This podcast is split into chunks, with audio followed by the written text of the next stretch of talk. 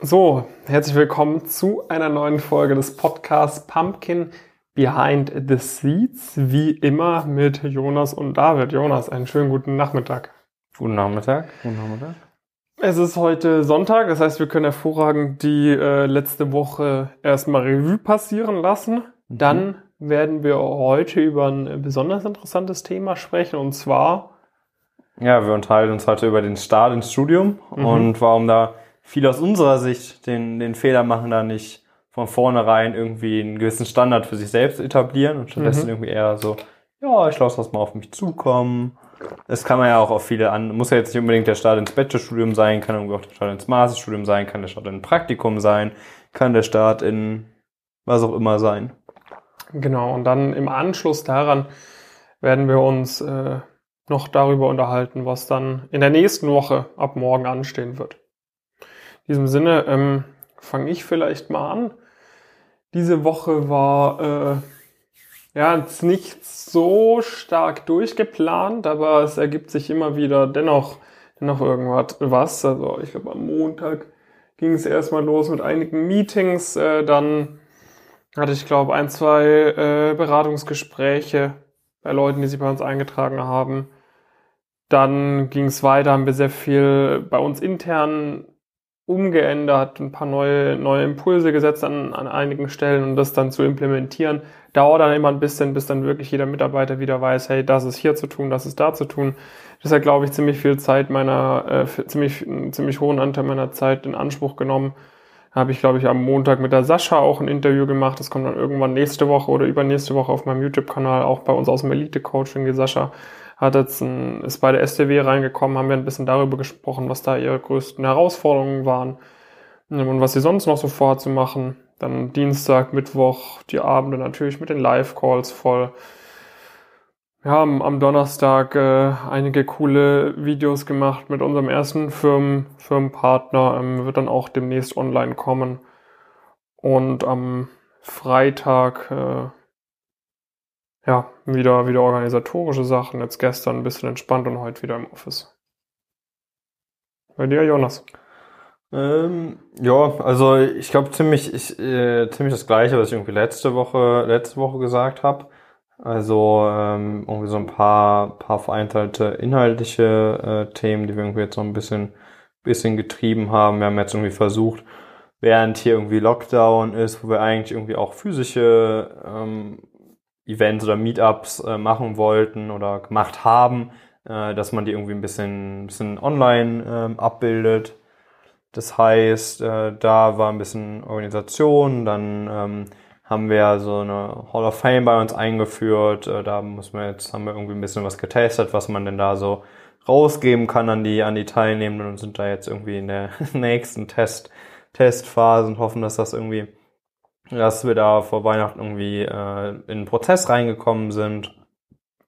Genau, dann so ein paar kleinere Themen, wo wir irgendwie hinterher waren und jetzt irgendwie mal angefangen, nicht nur Trustpiles zu nutzen, sondern auch Google-Bewertungen und sonst an unserem CRM-System irgendwie viel rumgedoktert. Das hat irgendwie verschiedenste Beweggründe.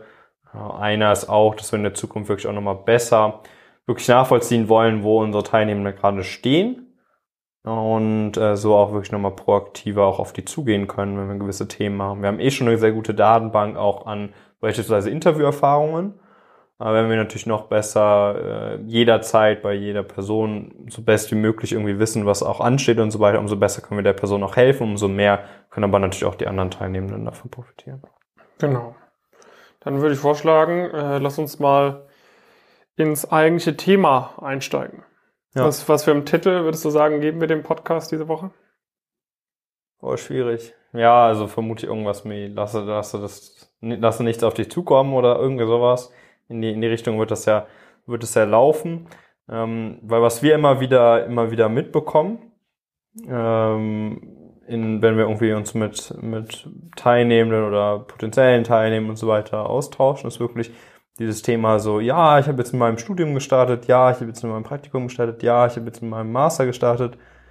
Ich will das aber erstmal auf mich zukommen lassen und dann überlege ich mir vielleicht, ob ich das und das mal umsetze oder das und das mache oder ob ich dann an der Status Quo-Analyse teilnehme oder whatever. Das heißt, man sagt immer so ein bisschen, oh, ich lasse das mal auf mich zukommen erstmal, sammeln erstmal Eindrücke und dann überlege ich, ob ich eine Handlung vornehme. Ja. Und genau damit wirst du es eben nicht schaffen, irgendeinen Headstart zu bekommen. Damit wirst du es auch nicht schaffen, dann zu den, was weiß ich, Top 10, Top 15% oder so zu gehören, weil andere Leute machen genau das. Ich habe vorhin auch schon wieder eine Frage auf Instagram bekommen. Schreibt derzeit ziemlich oft irgendwie mit Nachrichten mit Followern, einfach so ein bisschen besser zu verstehen, hey, was sind gerade Probleme? Natürlich auch ein bisschen mehr rauszufinden, können wir da irgendwie helfen?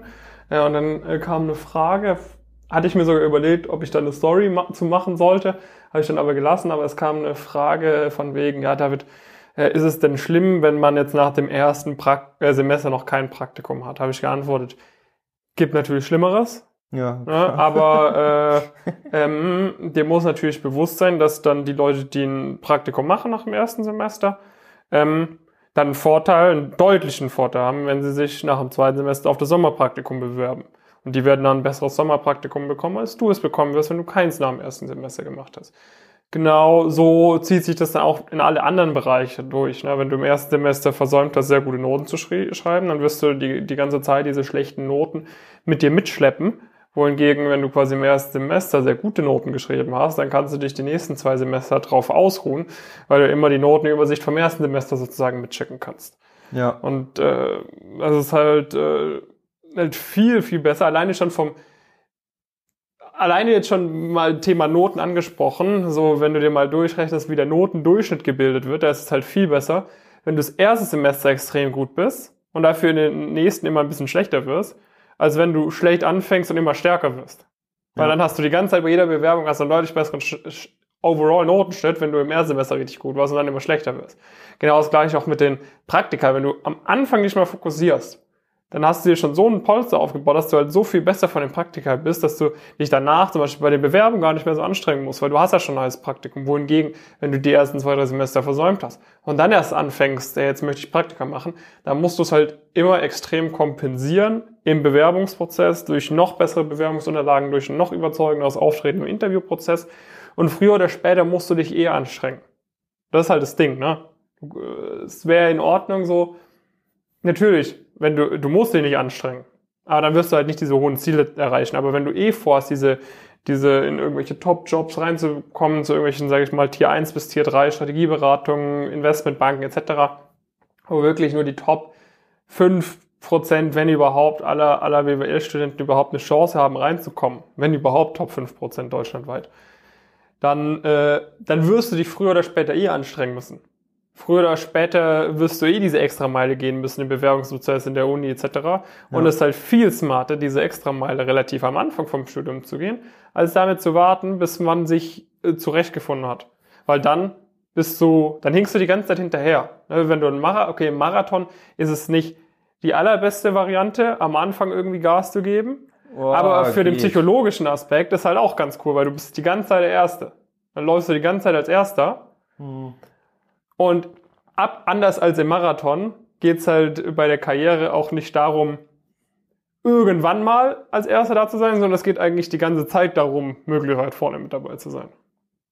Oder Wie siehst du das als bekannter Ausdauersportler? Ich bin immer ein Fan davon, schnell loszulaufen und zu versuchen, das Tempo irgendwie zu halten. Mhm. Ist jetzt auch nichts, was in Ratgebern steht.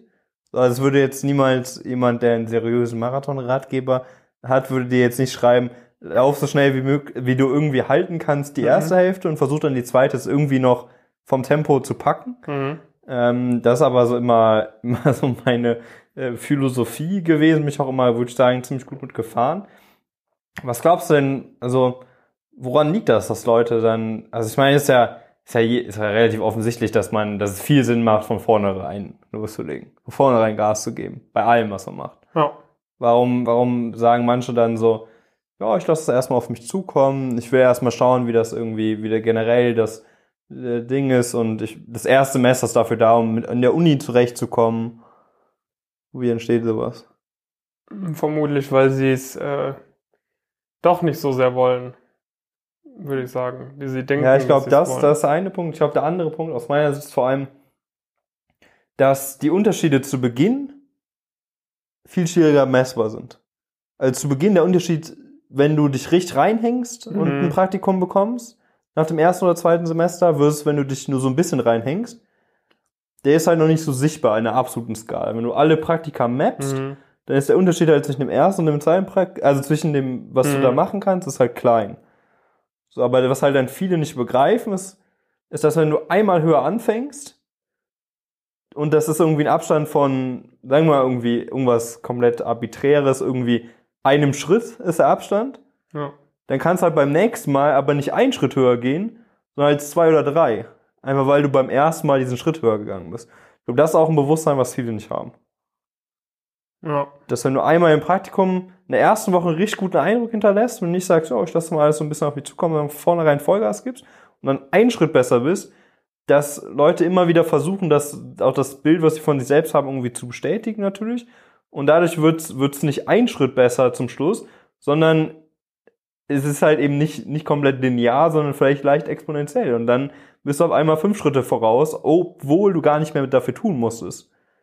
Und du hast halt von vornherein auf einem guten Niveau losgelegt, warst diesen einen Schritt voraus und bist aber dann einfach weiter so schnell gelaufen, währenddessen die andere Person irgendwie halt mit jedem Schritt, die sie gegangen ist, praktisch einen Schritt zurückgefallen, irgendwann festgestellt, oh, jetzt soll ich mal Gas geben, weil jetzt auf einmal merke ich, die Person ist mir 5 Schritte voraus.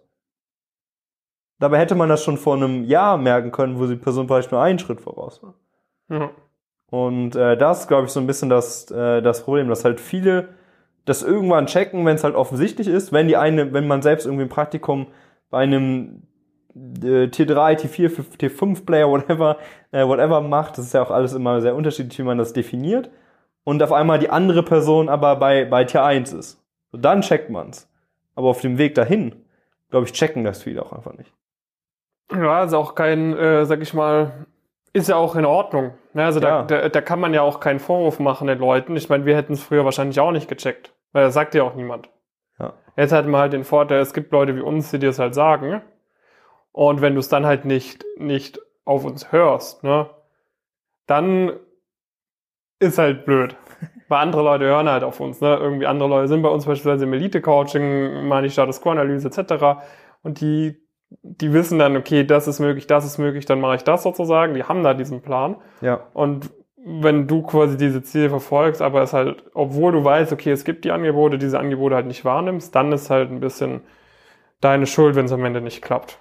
Ja, genau. Und es ist halt auch eben, wie du zu Beginn sagtest, dann muss man sich auch wirklich mal so ein bisschen hinterfragen. Ne? Also genau, möchte ich es wirklich. Ne, es ist auch völlig in Ordnung, wenn man es nicht möchte. Ja. Ja, also sage ich mal, nicht jeder muss irgendwie zu McKinsey oder so. So heißt, so in die Richtung wird auch das Video heißen, was ich dann mit der Sascha hochlade. Ja. Weil die Sascha, sage ich mal, hat jetzt auch nicht den Anspruch, dass sie in eine 80-Stunden-Woche später stecken wird. Aber trotzdem ist sie im Elite-Coaching dabei, weil sie eben trotzdem auch für sie sinnig ist. Ne? Weil es auch für sie sinnig ist, wenn sie ein Stipendium bekommt, wo sie 300-400 Euro jeden Monat bekommt. Trotzdem ist es auch für sie sinnig, wenn sie sehr gute Noten schreibt, wenn sie bei einem Konzern einsteigen möchte und vielleicht sogar nur eine 20-Stunden, 50%-Stelle haben möchte, wird auch da die Konkurrenz hoch sein. Ja. Ja, und das Problem ist, glaube ich, dann ist halt, wie du halt auch sagtest, ne? Das Ding ist halt, es ist relativ einfach, von Beginn an gut zu sein, oder sehr, sagen wir mal gut, weg mit gut, sondern sehr gut zu sein, dass, wenn man weiß, wie es geht, ist es einfach. Und das dann zu halten, ist auch gut möglich. Also das schafft man dann. Wenn man einmal irgendwie diesen eigenen Anspruch entwickelt hat, wenn man einmal diesen Anspruch an sich selbst hatte, wenn man einmal gewusst weiß, wie man es macht, dann kann man das halten. Aber wenn man dann irgendwie praktisch so erstmal alles auf sich zukommen lässt und dann das auf einmal aber dazu führt, dass man gut irgendwie 2 Dreierschnitte irgendwie so, also 2er- bis 3er-Schnitt irgendwie hat, dann ist es halt brutal schwierig, auf einmal diesen Switch zu machen und richtig Gas zu geben. Ja, und es nagt ja auch an einem Selbstvertrauen. Ja. Also ich weiß noch genau, wo ich in meinem ersten Semester, ich hatte in Mathe eine 2,3 bekommen. Ja. Und das hat meinem Selbstvertrauen so einen Knick gegeben, weil ich halt echt von mir gut überzeugt war, wo ich in das Studium gestartet bin, dass wenn ich mich reinhänge, es dann auch rocken werde. Und da habe ich diese 2,3 bekommen und es hat halt mein Selbstvertrauen auch ziemlich zerstört. Es hat sich herausgestellt, ich bin zur Einsicht gegangen, ich hatte alles richtig und es wurde falsch korrigiert. Das heißt, am Ende hatte ich eine 1,0. Aber wäre es nicht so gewesen und ich hätte irgendwelche Fehler gemacht, wo ich gedacht hätte, oder ich hätte halt wirklich Fehler gemacht, die ich nicht so auf dem Schirm gehabt hätte, das hätte halt schon auch irgendwie dann für die nächsten Semester vermutlich auch mein Selbstvertrauen ein bisschen zernagt. Weil hätte ich mir vielleicht auch gar nicht mehr so selbstbewusst zugetraut, okay, ich kann dieses Praktikum bekommen, ich kann dieses Stipendium bekommen, ich schreibe jetzt wieder 1,0er, weil ich halt einmal so zerstört worden wäre, dass ich halt weiß, okay, ich bin halt nicht so krass, wie ich immer dachte. Und auch allein deshalb, ne, weil wenn du im ersten Semester richtig Gas gibst, sehr gute Noten schreibst, dir direkt ein geiles Praktikum sicherst, so, dann baust du halt auch so ein gewisses Momentum auf, das ist halt, so, da kann dann auch gar nicht mehr so viel passieren. So, dann kannst du halt auch mal chillen. Dann kannst du dich halt auch mal bewusst entscheiden, nach deinem Auslandssemester noch 3 Monate in Thailand zu bleiben und zu reisen, weil du weißt, du musst jetzt kein Praktikum machen. Ja. Aber wenn du es halt davor hast schleifen lassen, dann musst du halt zurückfliegen 2 Tage nach deiner letzten Klausur, um noch das Praktikum zu bekommen, weil du es sonst im Bachelor nicht mehr schaffst, das und das Profil aufzubauen, was du für deine Ziele benötigst. Ja. Ja, genau. Das ist halt so wirklich der Punkt. Also ich glaube dann, nicht alle nehmen sich dann irgendwann die Zeit, ne, irgendwie, um dann zu entspannen oder so, aber man hat halt wenigstens sich die Möglichkeit erarbeitet. Und je später man mit irgendwas loslegt, egal was, desto schwieriger wird's halt da. Und der Anspruch ist ja nicht irgendwie zu den Top 20, 25% zu gehören oder sowas. Sondern wenn man wirklich zu den absoluten Top-Leuten gehört, dann ist es viel, viel einfacher und viel, viel besser, einfach wenn man das von vornherein tut, wenn man von vornherein das Selbstverständnis aufbaut, wenn man von vornherein da am Ball bleibt, wenn man von vornherein da die richtigen Schritte wählt. Und dann kann man es halt auch damit halt ungleich auch viel schneller, viel weiter bringen. Weil wie gesagt, diese 10-15%, die das erste Praktikum besser ist, die zahlen halt direkt darauf ein, weil nehmen wir mal an, das zweite Praktikum wird doppelt so gut wie das erste, dann sind halt diese 10-15% nicht mehr 10-15%, sondern 20-30%. Mhm. Und wenn man dann sagt, das nächste Praktikum wieder doppelt so gut, dann sind es halt auf einmal wieder das Doppelte und man ist irgendwie bei 50% Unterschied. Ja. Und das musst du halt wirklich verstehen, dass es sehr, sehr schwierig ist, die Leute einmal wieder einzuholen, ja, die einem weggefahren sind und ungleich mehr Energieaufwand erfordert. Weil jetzt hast du die Möglichkeit, wenn du da gerade zu Beginn von deinem Studium bist, hast du die Möglichkeit, dass das jetzt nicht easy wird und auch nicht total entspannt, aber dass du da irgendwie jetzt auch nicht irgendwann aufwachst und sagst, shit, da würde ich jetzt irgendwie nochmal richtig Gas geben. Und dann musst du halt wirklich einen Sprint im Marathon auf einmal hinlegen, um die Person noch einzuholen, die ganze Zeit konstant schnell gelaufen ist. Wenn du erstmal gesagt hast, ich lasse es so ein bisschen auf mich zukommen, ich laufe jetzt erstmal ein bisschen langsamer. Eigentlich weiß ich, dass ich irgendwie das und das Ziel habe, aber ich warte jetzt erstmal so ein bisschen. Ja. Noch schlimmer wäre ja, wenn du den Startschuss verpassen würdest, aber... Das wäre das Allerschlimmste. Oder... das hatten wir bei einem anderen Podcast auch schon mal angesprochen, in die falsche Richtung laufen würdest oder sowas. Ja. Wie es auch einige natürlich machen. Na, oder an der falschen Strecke startest.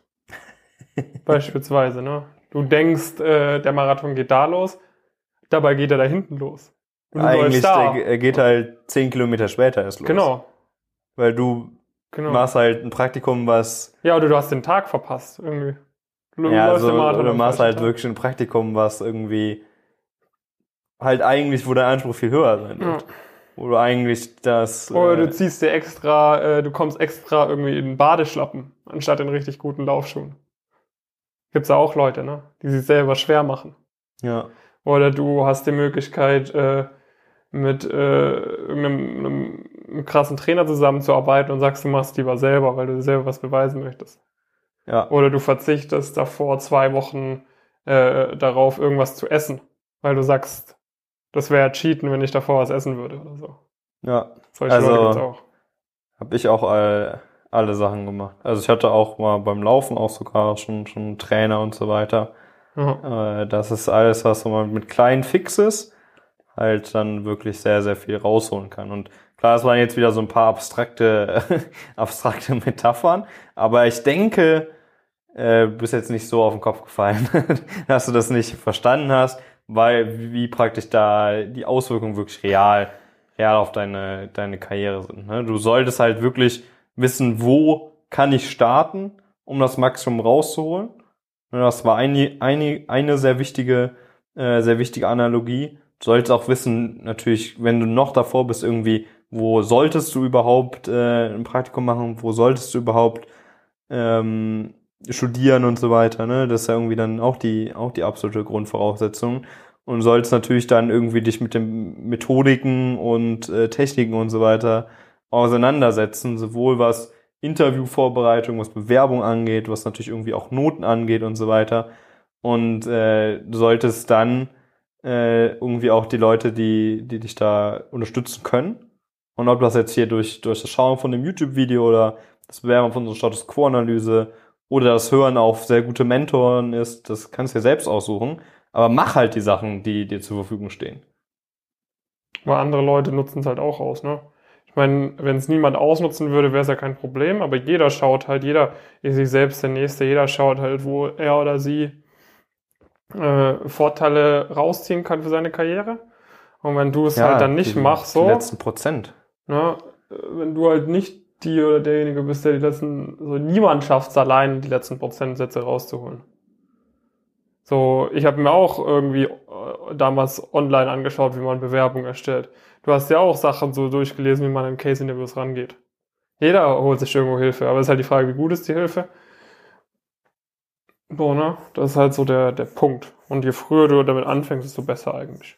Ich würde sagen, damit haben wir den Punkt, den ich mal rüberbekommen. Das heißt, wenn du jetzt noch nicht ab heute Gas gibst, noch nicht ab heute wahrnimmst, alles zu nutzen, was irgendwie geht, sei es unsere Angebote, unsere Status-Quo-Analyse, gerne auf pumpkincrease.com gehen, dich kurz dafür bewerben oder irgendwas anderes. Wenn du dich ab heute noch nicht dafür interessierst, da alles rauszuholen, dann ist halt wirklich deine eigene Schuld, weil das muss jetzt wirklich als Wachrückler gedient haben, dass du dir diese paar Minuten gerade anhörst. Ja, ich meine, wir machen das auch nicht aus höchsten Tollerei, sondern wir haben halt keinen Bock, dass sich Leute dann irgendwann bei uns melden und dann so sagen, oh, ja, mein erstes Semester war nicht so gut, mein zweites, und dann sind unsere Kriterien so, und dann kommt so hart, dass das dann vermutlich gar nicht mehr reicht, ne?